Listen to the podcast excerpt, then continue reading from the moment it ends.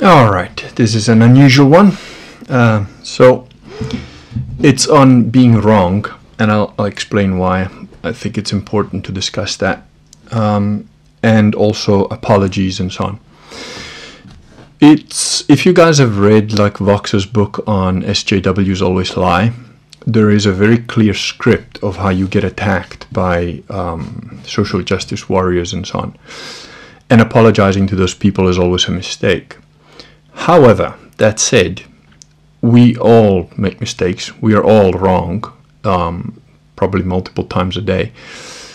And I am not of the opinion that when you're totally wrong about something, you should pretend that you're not. I don't agree with that at all.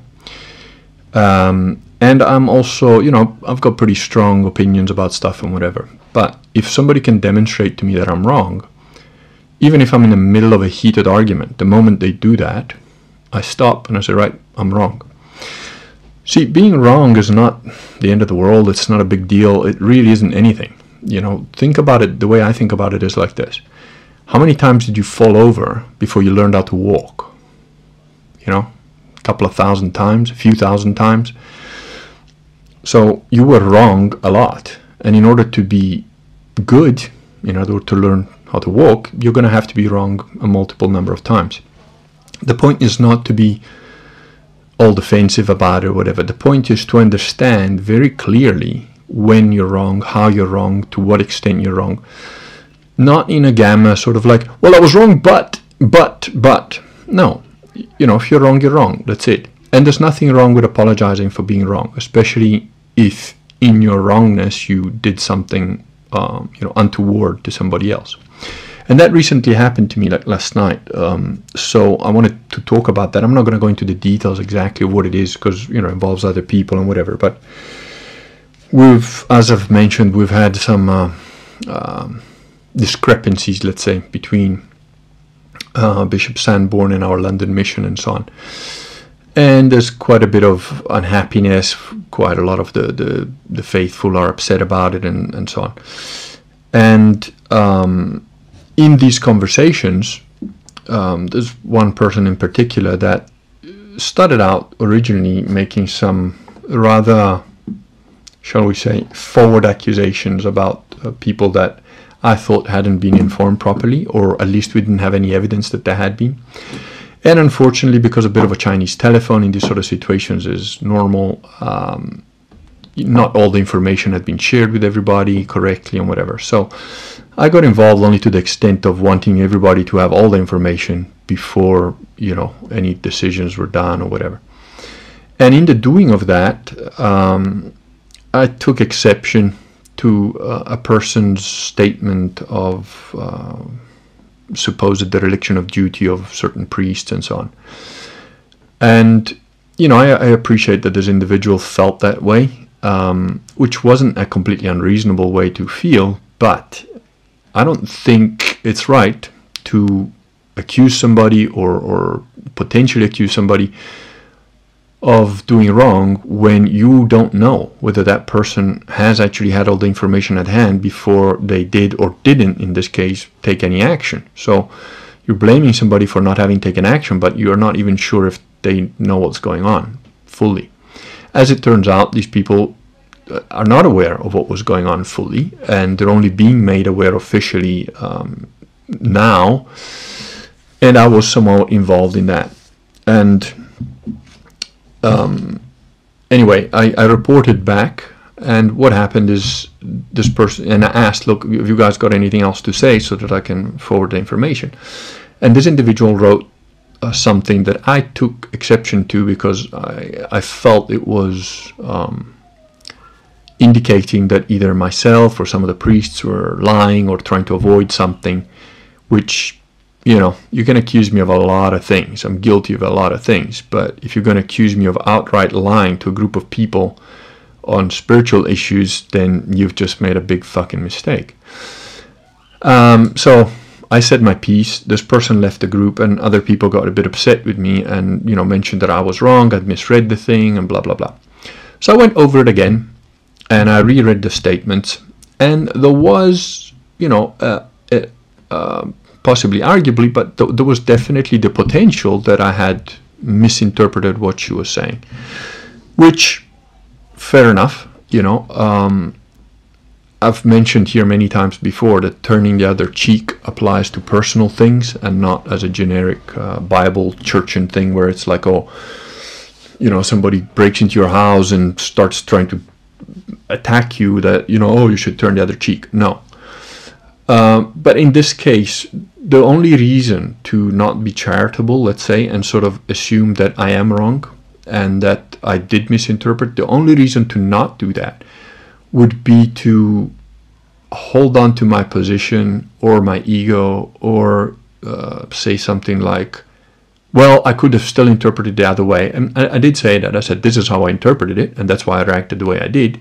But fine, I accept I was wrong. And unconditionally, you know, it's it doesn't matter, you know, whether um, it doesn't even matter if, if that was the intent or not. Let, but I'm absolutely giving you know the doubt benefit of the doubt without it, without any reservation that fine I got it wrong. The other person didn't mean it that way at all. I interpreted it wrong. It's all my fault. And apologies to everybody unconditionally. And that's exactly what I did. And there should be no uh, issue with that. You know you shouldn't you shouldn't get upset with that. You shouldn't be offended but if you're wrong you're wrong. Just say it and move on. That's it. Um, and actually, it's it's positive. You know, whenever you you admit that, it's a positive thing because one of the other things that became clear, you know, as a result of this interaction was that my way of uh, being very direct, very open, and very clear upsets people, generally offends them, uh, makes them think I don't like them or whatever, you know, and that's fine. I've, I've had that my entire life. It's not going to change now. I know why it happens. And, you know, it is what it is. So, but overall, in a group of people, it's un- counterproductive if you're dealing with a group of people that is, you know, average, normal people, good people. You know, they're all they're all good guys in there. There's there's no bad people there at all. Um, so if I am divisive just by my nature because of how I do things or whatever, it's wrong for me to continue to try and impose my. Uh, and I, I, wasn't imposing anything, but it's it's probably not a good idea for me to continue trying to be helpful in a generic sense to that group. It's better if I just okay, I've done my bit. That's it. Um, let me hand over to somebody else, because it's better for the group and it's better for everybody involved. So that's what I did. Um, and I think that's a positive situation, you know. So again, if you're wrong, just plain out admit, I'm wrong. Yep, sorry, move on. Now, the thing about apologies, again, it's not like, you know, just because you've apologized on something and you were wrong on something, that's fine. That doesn't mean that you then have to give ground on other situations. And this is a very different situation from the social warrior type people who will try and force you to apologize on some morally ambiguous thing just so they can have a go at you and then they can use your apology to say, oh, you see, he was wrong about that. I've made my apology very clear and um, and also, you know, when I talked about uh, leadership and stuff like that, um, and even now, you know, when I'm discussing the uh, the concept of um, getting uh, men to come and train and learn a bit about uh, Catholic laws and rules and so on, and prayers and whatever. You know, basics, the basics, really basic stuff. Nothing, nothing high theology or anything. In that respect, you know, and especially actually I was talking about um, you know whatever when if the boogaloo happens and you by default become a leader of whatever or have to be a leader of men or whatever in a war context my approach to it is like if you're going to be on my team and I have to lead that team either by necessity or whatever then there is it's not a democracy at all it's a complete dictatorship what I say goes and that's it end of now, actually, that was part of the reason why all this this stuff happened with the with the bishop and so on, and that is because the bishop takes a similar approach to things. Unfortunately, when it comes to spiritual matters, there are rules you need to follow. Now, if you are a secular leader of an army, and you, that's your standard for like you know, either obey or get the fuck out, don't be part of my group, that's fine. Because, and especially if it's composed of volunteers, you know, the people who volunteer for that group know exactly what they're getting themselves into and have accepted those conditions. In a spiritual situation, as a bishop, you can't do that. You can't say, I've actually got no authority canonically over this group of people, but you're all going to say what I say, you're going to do what I say, and, and jump when I say jump, and that's it. You can't do that because that is canonically in error. You're wrong. And if other priests, other bishops, and so on see you behaving that way and don't speak up, that further down the line creates another issue. You know, it creates a bigger problem. So um, they should say something about it. Uh, but you know, again, that's a different set of circumstances. If you don't follow the rules of your leader in a military situation, potentially you should and would get shot for it. And I don't really have a problem with that. So again, it's not a you know you gotta be that paradoxical thinking. It's not a binary thing where it's like either you're right, either you're wrong, and that's it. No, you can be wrong about a specific thing make that very clear, and that's that. If then people try and use that to leverage you somewhere else, you can tell them to fuck right off. You know, with no, I've got no compunction to do that. I've got no problem doing that. So it's a slightly different take, perhaps, on what people like um, Vox or Owen or whatever have. But you know, if you're wrong, you're wrong. Admitting you're wrong, there's nothing wrong with that. I don't think that I've got a very different attitude from from the others. Um, I know that Owen admits he's wrong when he knows he's wrong. I know that Vox um, uh, actually thanks people when they point out that he's done something wrong. Um, like you know, I've seen it on on his blog a few times where a commenter says, "Oh, you said this, but I think the spelling is that or whatever." And he just says, yeah, thanks, corrected. What he hates, and I know exactly why, is when you get some smart boy gamma man saying, actually, you know, what you said here, and he starts to go on about some completely irrelevant point just to show what a smart boy is. That's not, you know, and keep in mind that Vox is usually talking about huge strategic um, concepts. So, you know, he's basically saying, like the China thing, right? Like he's saying, look, China's congruent with what it's doing, and the West isn't, and people lose their fucking mind, and they sort of say, but China is, you know, a, a police state and blah blah blah, and he's he's not even talking about that, you know. So that's just understand what the other person is saying before you you try and prove them wrong. But yeah. Um, so, for those of you that think that, you know, I'm just an arrogant pig who doesn't care and he just says whatever, no, most of the times I am right because most of the times I am smarter than the people around me. And, um, you know, there are issues that, that are, even, even in this situation, there are issues that are happening that um, it's quite clear what the, what the intention was from the beginning and it could have probably been handled differently, but you know, whatever. Um, so yeah, that's my topic for today. Is if you're wrong, you're wrong. Just say it. No, no issue, and move on. And don't let you being wrong about one aspect of something let anybody push you down another path on a completely different topic or on a somewhat related topic where they're trying to use emotional blackmail on you. Emotional blackmail has zero chance of succeeding with me. Um, I can thank my parents for that pretty much, and uh, that's not really an, uh, a good thing. But um, yeah, I'm, I'm not susceptible to emotional blackmail in any way, shape, or form. Um, and you know that can cause also problems with other human beings because emotional blackmail is used throughout society nowadays in a number of ways.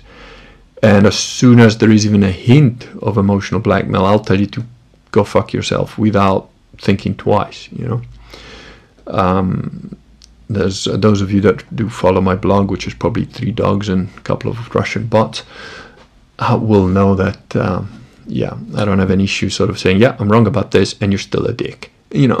so it's kind of. But um, I think it's important also to understand the, the Christian concept of turning the other cheek if you're unwilling to turn the other cheek purely because of a personal insult or your personal ego, then that's your mistake. That's wrong. If, you know, somebody's taking shots at you for no reason or they're completely in the wrong or they're intentionally evil and you uh, continue to just accept that quietly, you know, that's up to you. Some people choose to be martyrs and that's okay with them, but I I'm not, and I don't. Um, I don't even think that that sort of behavior is particularly useful. In fact, it confuses things because think of a little kid. Think of a little kid watching his dad or his mom taking some kind of abuse, which is wrong, and just keeping quiet about it, and taking it and taking it and taking it. What are you setting up your kid to learn? You know, and when I say a kid, it's not just a kid, right? There are people in the 30s out there, millennials, that haven't got a fucking clue. And they just sort of think, oh, politeness and political correctness is how you should behave. No. Political correctness is essentially emotional blackmail. And, and it's a communist, socialist, you know, socialists become communists, communists become mass murderers. It's a communist idea that you have to submit to everybody else's way of doing things you know, like Lysander Spooner said, well, if a million people are wrong and one man is right, it doesn't make the wrong people any more right just because there's a lot of them. Keep in mind also that most people are idiots is a fact, especially when your IQ is, you know, a couple of standard deviations or more above the curve.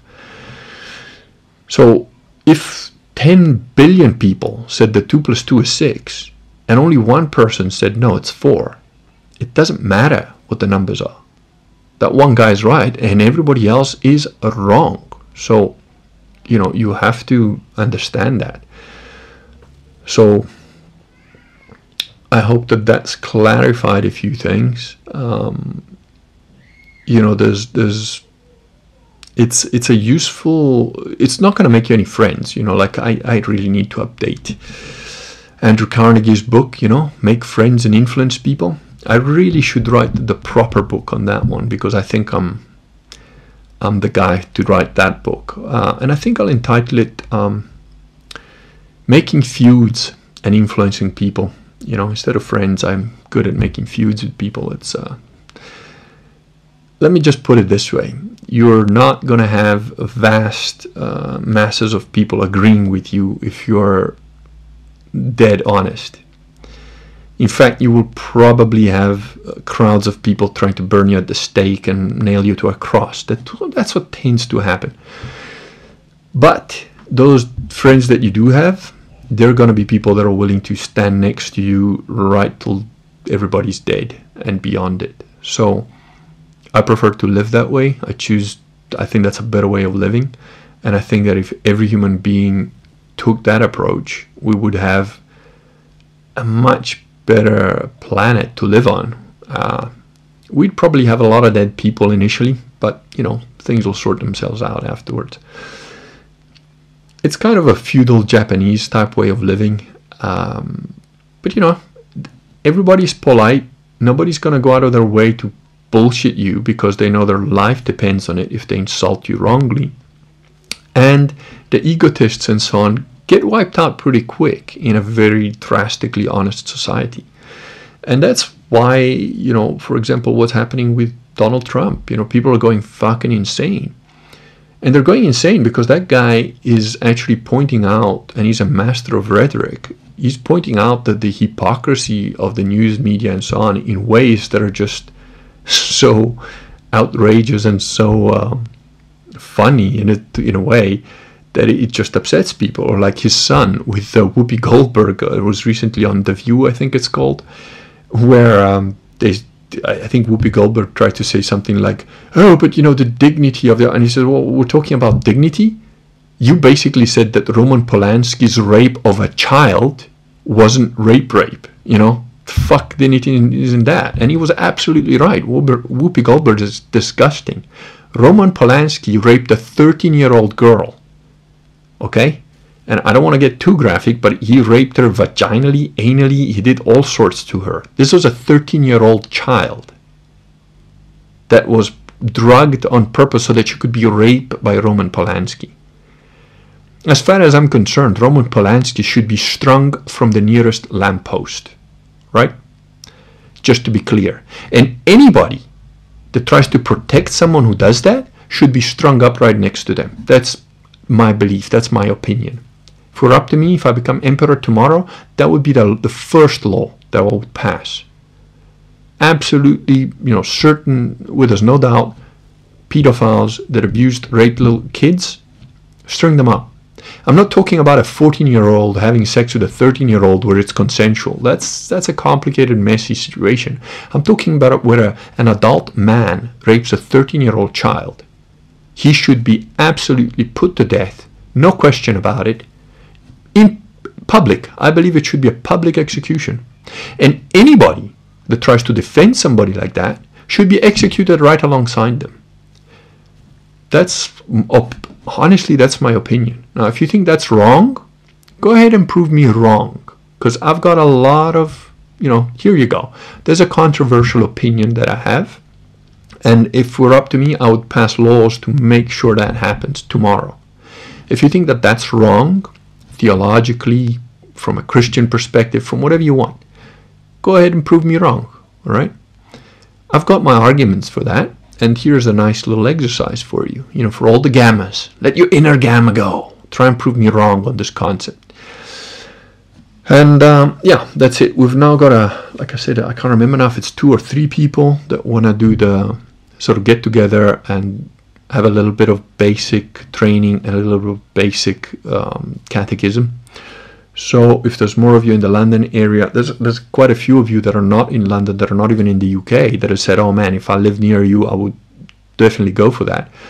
But you know, the thing is, if there's enough of you um, in a specific location, we might be able to do a little seminar there. I mean, I've done this before. I've done seminars overseas or whatever for when I was teaching Systema, which I'm not doing anymore, but you know I can do again to a certain extent. I don't really want to get into the physical side of it too much because, like I said, I'm 50 years old. I've got a family to look after, and you know injuries just take longer now. Plus, I'm not really interested in that aspect of it. But I could certainly teach it. Um, doesn't mean I have to take part in it so much. Um, you know, I could still demonstrate things or whatever, but um, I'm not interested in doing the sparring. You know, I've reached a point where for most of my life I was asked to teach martial arts, whether it was karate system or whatever, and I did reluctantly because I much prefer training to teaching.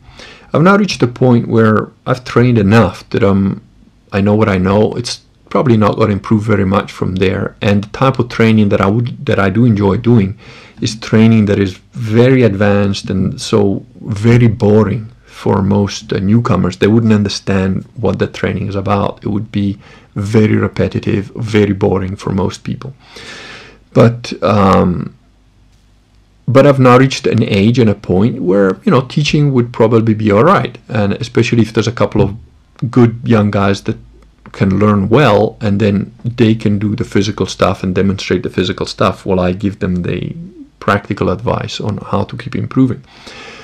So if there's enough people that want to do that, you know, let me know.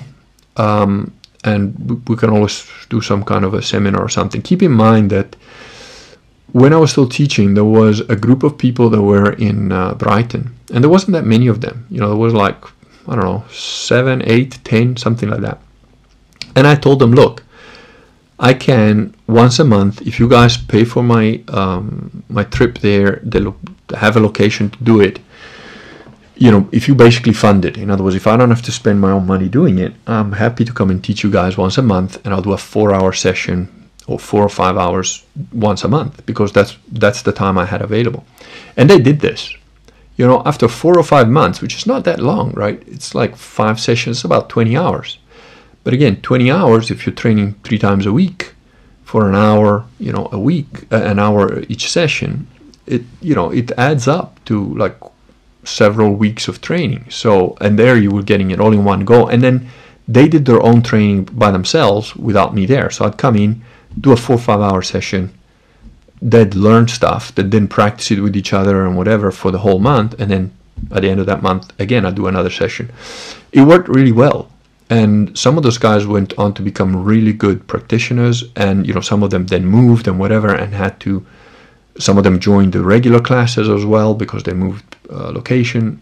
Um, it was really good you know it works. So it's not impossible and it's keep in mind again if you're trying to raise up the um, the hardcore catholics or whatever you're gonna have to be that leader. You know, I got a couple of comments, emails, or whatever. It's like, oh, but I'm far away. I don't know where to find such a thing. You be the leader. You know, you don't have a community around you. Guess what? You got to create it. It's your job. You know, it's like the GamerGate thing. I am GamerGate, and you can too. You know, it's the same. I am Catholic, and you can too. you know, so go for it. All right, that's enough for today and um, I hope I've given you a slight uh, better look. I expect any gammas will bring themselves out and uh, I've given you a little uh, outlet to try and prove me wrong about how I would deal with pedophiles if I was made emperor tomorrow. Okay, that's it for today.